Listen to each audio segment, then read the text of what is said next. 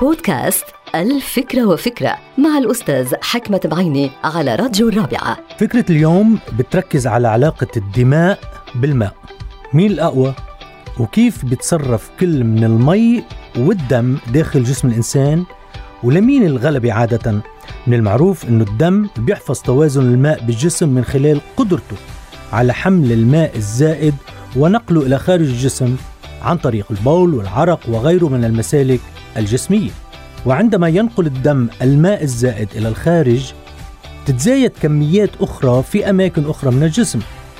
بيعود الدم بينقلها مجددا وتتكرر هذه العملية إلى ما لا نهاية خدمة للتوازن القائم بين الماء والأماكن التي يتواجد بها. ولكن إذا كان هالشيء صحيح فهل هناك أي دور للماء في مقاومة الدماء للحفاظ على هذا التوازن. بمعنى آخر كيف يتدخل الدم في مثل هذه العملية؟ وهل يقاوم الماء تدخلات الدم بأماكن تواجده أم أن الأمر يخضع للتفاوض؟ الجواب يميل إلى مبدأ القوة أي قوة الدم ودوره بالحفاظ على البيئة البيولوجية داخل الجسم.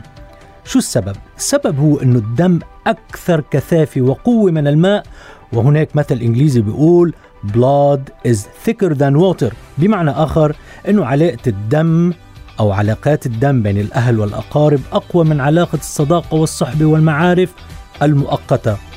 من هالمنطلق بيتدخل الدم بما فيه من قوة وراثية للحفاظ على حياة الإنسان ومن دون رحمة أو تفاوض أو مساومة مع الماء. فهل من يتعظ؟ هل هناك أقوى من هذه الفكرة؟ لتحذير البعض أنه ما يتخلوا عن علاقة الأب والأم والأخ والأخت لصالح أي كان. نعم أي كان هذا الآخر. ونقطة على السطر. هذه هي فكرة اليوم. هذه الحلقة مقتبسة من كتاب الفكرة وفكرة.